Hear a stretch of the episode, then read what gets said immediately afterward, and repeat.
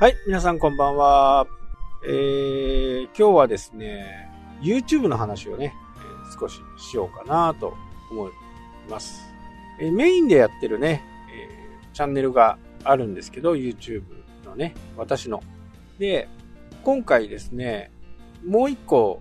違うチャンネルを運営を始めました。えーただ、これは、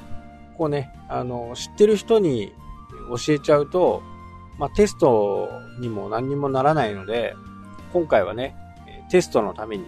誰にも知らせず、友達にね。で、実際にどうな、どうなっていくのかなっていうところをね、ちょっと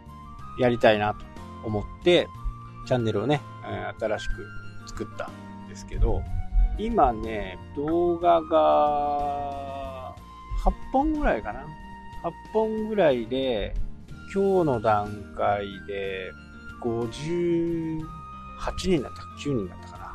チャンネル登録者数ですね。で、その動画の主なメインコンテンツっていうのは、僕はもう一切喋らないんですね。スーパー、字幕だけ。あとは BGM で、BGM のところに流していくっていう感じですね、映像と。で、音声も全く入んない。で、えそんな感じのものをやっているんですよね。で、こう YouTube はね、チャンネルやってる人が喋れば、それをね、えー AI があなんで喋ってんだろうっていう風に理解をして、そのチャンネルのね、えートップページ、YouTube のトップページに出たりとか、関連動画に出たりするわけなんですけど、じゃあ、今回みたいなね、えー動画は、どうやってね、おすすめに出るのだろうというふうなことを、ちょっとこう思って作ってみたんですよ。で、実際に何本か作ってね、YouTube のトップページ、おすすめのページ、そこに表示されて、インプレッションがバーンと上がるやつがある、あったんですよ。で基本的には、まあ何も喋らないんでね、えー字幕も、字幕もありますけど、まあ途中途中のね、えーなんか、つぶやきみたいな感じなんで、まあそこからその文字をね、拾って、えー言葉をつけるか、つけるっていう風に、順位をつけるっていう風にはね、えならないと思うんですよね。で、そこで、そのチャンネルを遊びでやったにしてもね、やっぱりこう、成果を出したいわけじゃないですか。でそうなった時に、どう、どうしたらいいのかなっていう風に思って、説明欄ありますよね。動画の説明欄。概要欄とか説明欄とか言ったりしますけど、ここをね、これ5000文字？確か5000文字までいけるはずなんですよ。一つの動画に対してね、5000文字。で、ここをなるべく2000とか、2000はね、えーまあ、必須でやろうかなと思ってやってたわけですね。で、そこで、そのトップページにも出たりするんですよ。タグもね、統一化をしてることはしてるんですけど、ある、とあるキーワードで検索をした時に、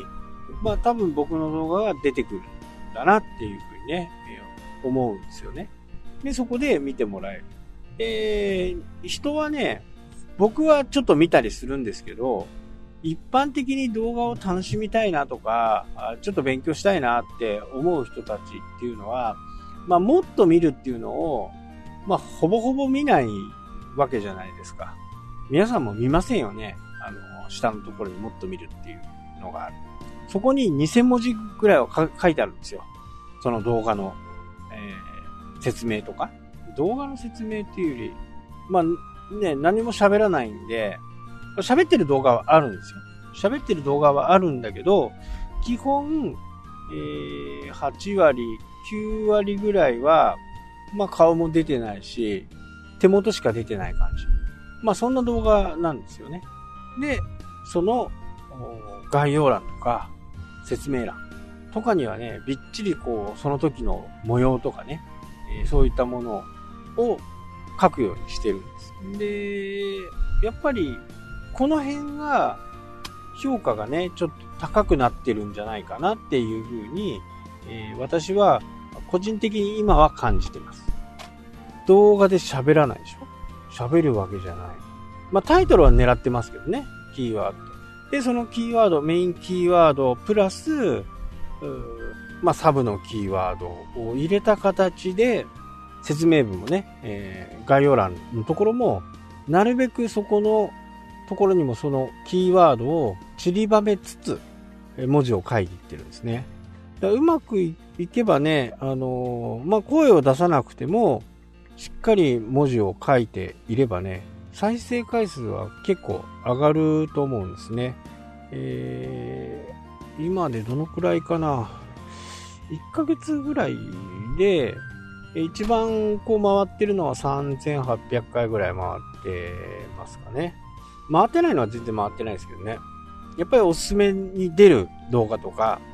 そういったものっていうのは、えー、やっぱり再生回数がね、上がりやすい。インプレッションクリック率も、まあ、ほんとダメなやつは、すげえダメだけど、いいやつはね、1ヶ月経っても14%ぐらいなんですよ。まあ、14%って言うとすごいいいんですよね。もうそうなってくると、こう、いいスパイラルにどんどんどんどん入っていく。その動画を見てくれた人が、いいねを押してくれたりね、コメントくれたりすることによって、またさらにおすすめがおすすめに出ると。で、前も言いましたけど、この、いいねとかね、グッド、バッドっていうのは、これ、押した時点での評価なんですよ。なので、バッドが、まあ、バッドばっかりっていうのはね、ちょっと嫌な感じしますけど、例えばもう5対5、いいねが10、バッドが10。これあったとしても、全然変わらないはずなんですね。で、YouTube 側としては、あ、この人はこの動画を見て、バッドをつけたんだなっていう風に理解するわけです。だからバッドが多いからおすすめに出ないとか、そういったことは基本的には僕はないと思ってるんですね。まあ、いつも出す動画がね、全部バッドばっかりだっていうのは、ちょっとあまりよろしくないとは思うんですけど、まあ、バッドも評価の対象になっているのかな。その評価っていうのは AI で判断したときに、この動画をね、えー、最後まで見てくれた、くれてる人が多いよっていう動画をやっぱり、えー、YouTube もね、おすすめに出すわけですよ。ダメな動画をね、わざわざ YouTube がおすすめに出すとは、まあ絶対思えない。まだね、えー、ちょっと話がしたいところがあるんで、この続きはね、また明日。はい、というわけでね、今日はこの辺で終わりになります。最後までご視聴ありがとうございました。それではまた。したっけ？